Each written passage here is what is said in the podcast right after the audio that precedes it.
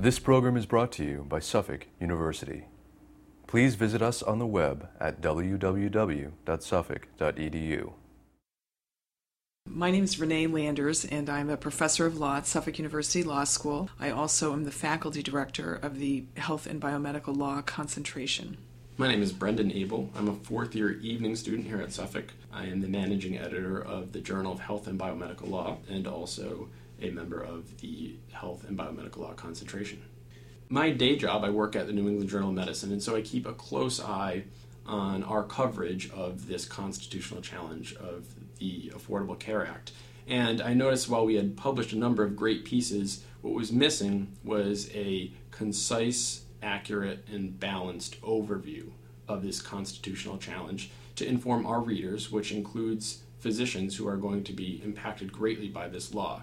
And so the goal was to provide just that an overview of the issues, but perhaps at a step more detailed than your average newspaper article, but not quite at the law review article level as well.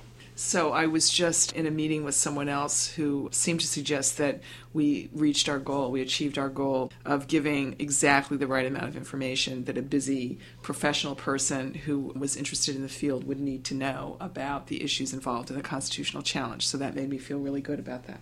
We also tried to use a few different graphics to try to convey the history of the litigation that has led up to this current constitutional challenge.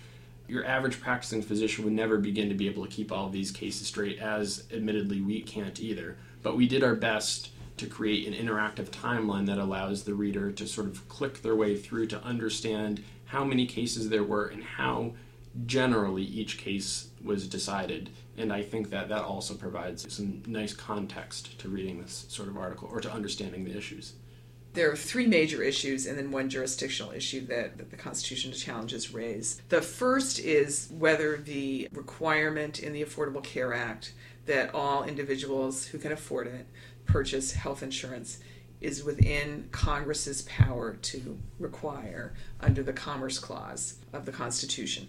The second major issue is whether Congress exceeded its power in expanding the Medicaid program, which is a partnership between the federal government and the states to provide health insurance to certain low income populations, and whether the expansions are going to have a coercive effect on state governments. And we can talk a little bit more about the details of that. The third substantive issue is that if the court were to determine that one or both of those provisions is unconstitutional, whether the many other provisions in the Affordable Care Act should still survive after a ruling that these challenge provisions are unconstitutional. And that's known as a severability question whether the challenge provisions are severable from the other parts of the law and whether the other parts of the law could go on and have effect without these challenge parts.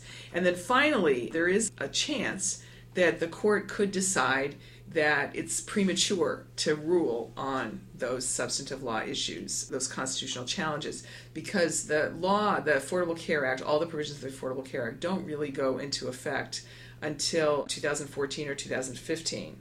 And the court could decide that it's precluded by the Anti Injunction Act from reviewing the case until the first tax penalty is assessed against someone who doesn't comply with the individual mandate. So that's the fourth issue in the case. Like I said before, I think we really tried to provide sort of that next step of information for the reader that they may not get from your average news source.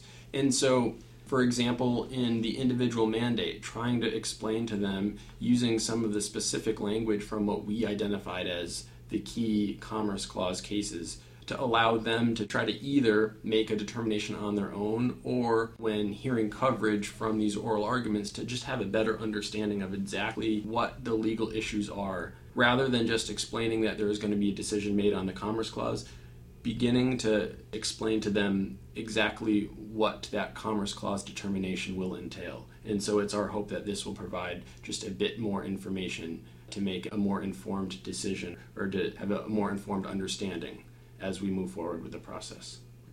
I think that, in my view, there are four solid votes to uphold the constitutionality of the statute on the court. There are nine justices, and it takes five justices to make a decision to you know, either uphold or overturn a lower court decision. So there are, I think, four solid votes. The four justices who were appointed by Democratic presidents, Justices Ginsburg, Breyer, Sotomayor, and Kagan. I would be surprised if any of them were to vote that the law was unconstitutional. There's at least one justice who's squarely in the camp of opposing expansive reaches of power by Congress under the Commerce Clause, and that's Justice Thomas, who's made that very clear in a number of decisions over virtually his entire time in the court. Then the question is if one needs the fifth vote to uphold the statute, where will that vote come from?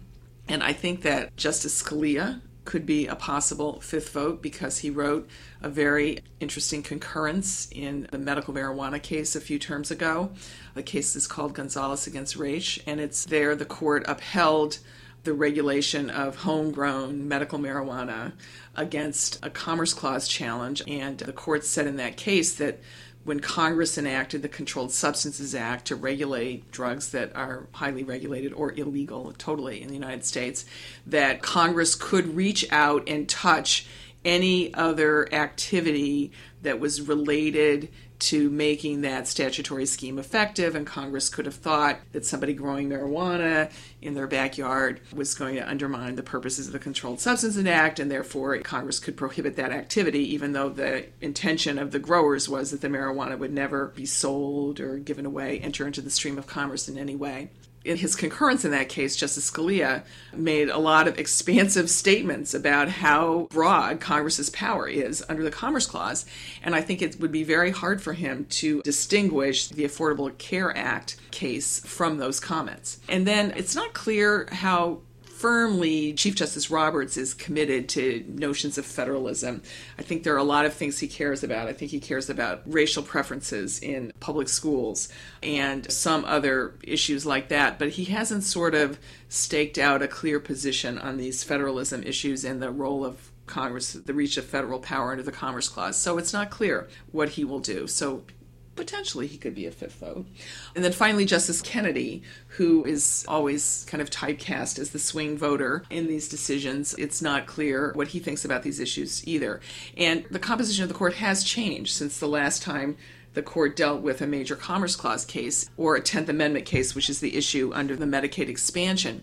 And in those two cases, Justice Sandra Day O'Connor and Chief Justice Rehnquist were still on the court, and both of them really cared about sort of drawing lines that Congress should not cross in regulating commerce or in making requirements on the states. So they're gone now, and they haven't, I don't think, been replaced with a particularly strong voice other than Justice Thomas's voice.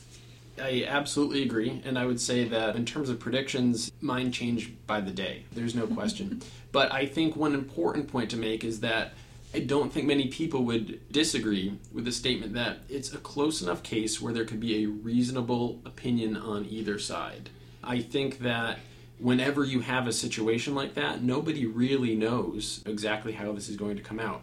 Also, it's just great fun to read into all of these little things that have come up over the last several weeks. The Supreme Court asked for additional guidance on the severability issue. In fact, they asked for a third party to provide an amicus brief on the issue of severability to argue that the individual mandate is completely severable. And so, you know, people have started to think, well, maybe that means that they're lining themselves up to strike the individual mandate but leave everything else upstanding. I don't think that's going to happen, but it's interesting. Also, just a few weeks ago, there was another important health law Supreme Court ruling, and that was the Douglas versus Independent Living Center case. And and in that case, everyone was waiting for this rather significant health law decision to come down, and instead they said there's not proper jurisdiction. Well, that was a great reminder that, you know, this Tax Anti Injunction Act, if the Supreme Court can find a way to not rule on the merits of a case, that's often the route that they're going to take. I don't think it's the strongest argument, but that was a great reminder that it is feasible. So at the end of the day, I'm really unsure exactly how it's going to come down. I think it will be close, but if I had to put my money on it, I would think that the Supreme Court will ultimately uphold the law. So it's interesting that Brendan mentioned the Douglas case because In full disclosure, I signed on to one of the briefs in the case. There was a brief filed by former officials of the United States Department of Health and Human Services. I was a deputy general counsel there from 1996 to 1997, the end of 97 and we wanted to make a point about the law. And so when the opinion came down a few weeks ago, I read it eagerly to try to sort of see if there was anything that one could glean from it. And Brendan is right that the court decided that it could not review the case for jurisdictional reasons, but on the merits. But there was extensive language in the opinion about the authority of Congress to control the terms of the Medicaid program. And I read that as a big hint that perhaps the 10th Amendment challenge to the Medicaid expansion is not going to have a lot of traction with this court. But you just never know. The Medicaid expansion issue is something I've tried to watch closely since it was granted cert. And it was one of those issues that you were wondering if it was going to sort of gain momentum with additional briefs and with perhaps a few respected academics coming out saying that there really could be a challenge. And I was waiting and waiting and waiting, and it really seems that it has gained no traction. And so that's been very interesting to watch as well. I would have a hard time seeing them. But the fact that it was granted cert means that there were four justices that thought that it deemed at least oral arguments, and so people are thinking about it. One question is why does the court take cases, right? And the most obvious reason in this set of circumstances is that there is a split in the circuits. Some mm-hmm. circuits are validating law and some circuits are upholding the law. So uh, that's a reason in and of itself to grant cert. The other thing is that the court may see this as a really important issue where continuing uncertainty over a number of years is not really good public policy. Significant business enterprises, every state government, and the federal government have to make massive investments of time and resources to make this program work.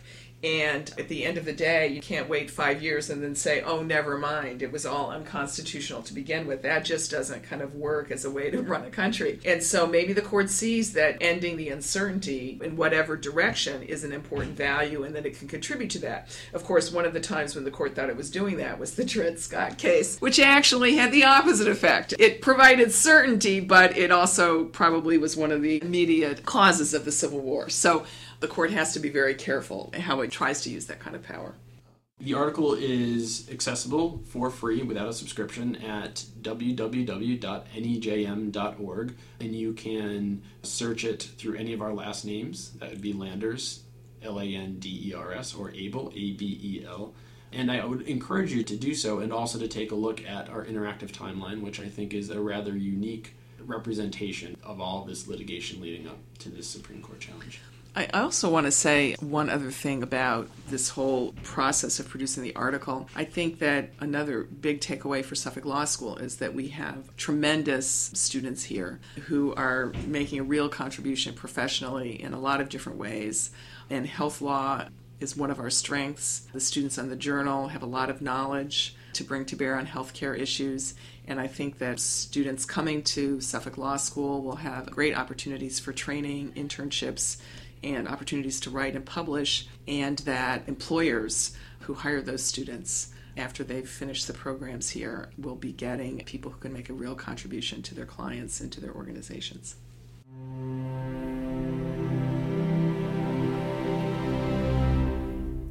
This preceding program was brought to you by Suffolk University.